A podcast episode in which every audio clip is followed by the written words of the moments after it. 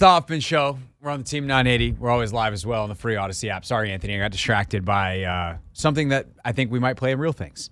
So I just I just DM'd it to you. So look forward to that. Uh, basketball players asked their favorite Taylor Swift song. It went great. Uh, it's time, one final time for this season, to do a pick six. The six biggest Commander storylines. It is caught! Delivered at 6 o'clock sharp. It's the Pick Six at 6. I'm going to be their biggest and harshest critic, but I'm also their number one fan. All right, Anthony, uh, whose turn is it to go first? It is Craig Hoffman's turn.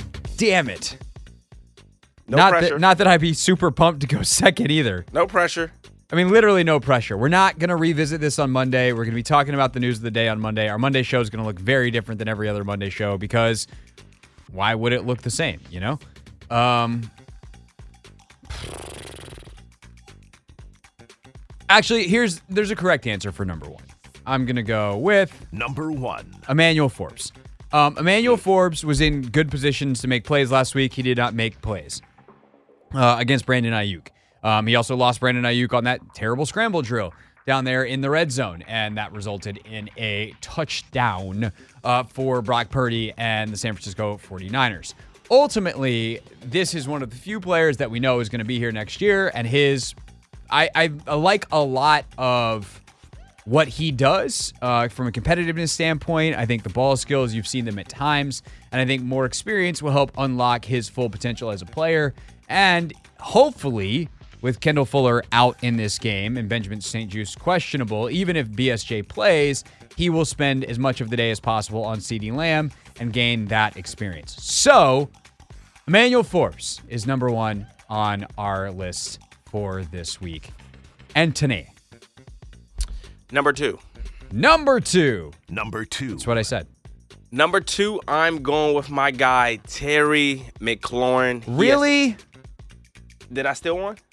No, I just you go with him every week. I did not. I, I did go with him last week yeah, I was about to say, don't you dare say I didn't use him last week. Okay, why are you going with Terry McLaurin? because he has a chance to notch 1,000 yards. Okay. For the fourth time in his young career, and uh, we already know he's going to get a lot of man coverage.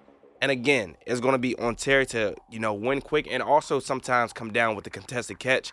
Against Stephon Gilmore last time, he had a rough outing. Gilly really had him locked down. So uh, I'm expecting Terry to you know bounce back, go out there in the season with a bang. All right, I, I don't hate that. Um, I will see how much of a priority that is. Sometimes that is uh, a big priority, and a guy like EB who's been around, and a guy like Rom, I'd be like, hey, let's make sure we get Terry uh, some opportunities here and get him across that thousand yard. Uh, by the way, something Terry also has locked up already for the fourth time. Congratulations uh, on to Terry for winning the Media Good Guy Award four straight years as the best interview uh, in the commander's locker room. Someone who gives insight, someone who makes himself available. Um, he's consistent. He, he's not always around, uh, from what I understand now, but like he's got his time and he never misses his call. Like he talks Wednesdays at whatever time, and everybody knows they better be there at his locker, and he fulfills that obligation. And he answers every single question, and he doesn't throw away answers.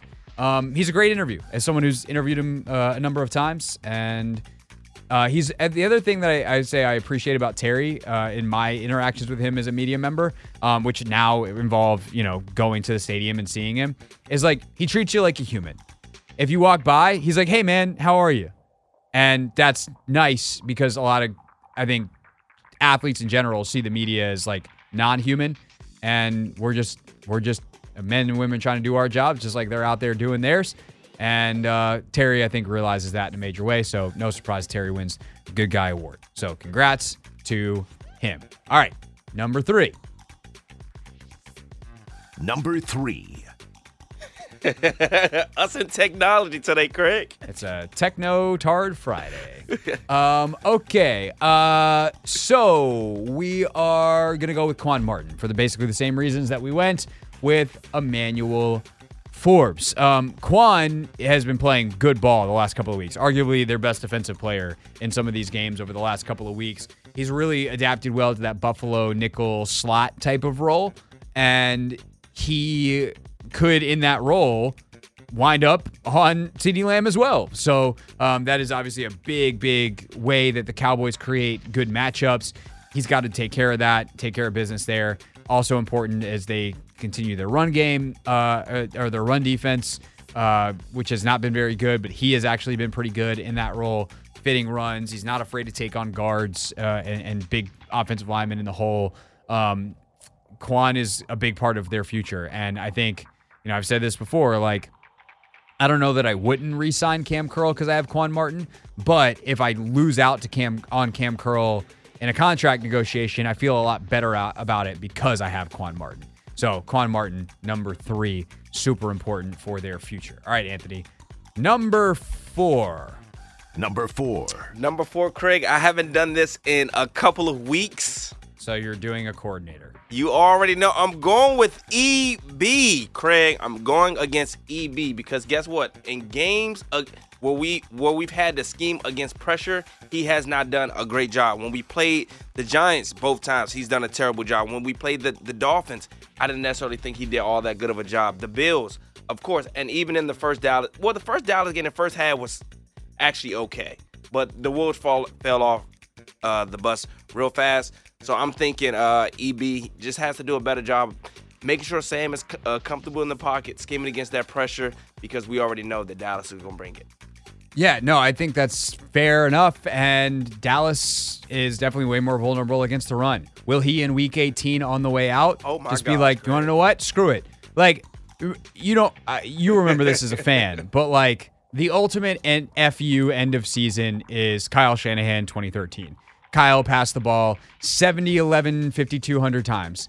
And it was just like, I'm going to prove a point. You guys say I do this too much, I do that too much. Watch this. This is the most miserable game any of us has ever played. We're freezing. My dad and I are about to get fired. We're in New York. This game's going to last five hours, and we're going to get our money's worth. And poor Kirk Cousins just had to drop back 50, 11 times.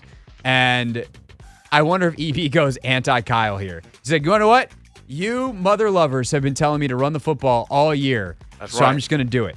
And um, I think that'd be great because I think it'd actually be more successful than dropping Sam Howell back 50, 11 times. Yep. I sure hope he doesn't do that with this pass rush. And by the way, again, Leno, Larson out, uh, and Wylie probably out, but it's listed as questionable. We'll see if he goes on Sunday. Uh, my fifth guy or our fifth guy, my third guy. Number five. I'm gonna go with Jahan. Um, I know I've, I feel like I've gone with Jahan a couple times recently, but when you make the comments in the media, you got some extra eyes on you. So I am very curious to see if he goes out and uh, does anything extra, tries to make sure that he's involved in this game. Like he hasn't had a, a great year by any stretch of the imagination. I don't even know if I'd qualify him as having a good year. Uh, the rapport between him and Howell has never really been there. But when you come out and you're like, hey, we got to develop a winning culture, extra eyes on you, Jahan Dotson. Here are your extra eyes. I hope they're rewarded with uh, with with footballs and catches because I, I like Jahan Dotson a lot. I mean, I love the pick. Uh, again, I think also this could be a game as he uses to go into like next year. Yeah, Um, so let's go out with a bang. for sure. Number six. Number six, I'm not gonna lie, Craig. I was torn uh, between a guy that I don't really have too much expectations for, and then the same reason I just gave for Jahan, just going finishing the uh, the season strong. So I think I'm gonna go with the latter. I'm gonna go with Sam Cosmi. I think if he, you know, goes on to, you know, have another stellar performance uh, against uh, Dallas, you know, who who is a formidable uh, force up front. I think we can definitely just, you know, continue to build around him. And just going into next season, I think that's to be great confidence as he might emerge as one of our, you know, captains. Yeah, I think that's definitely true. I think he's a guy that you want to keep around for a long time.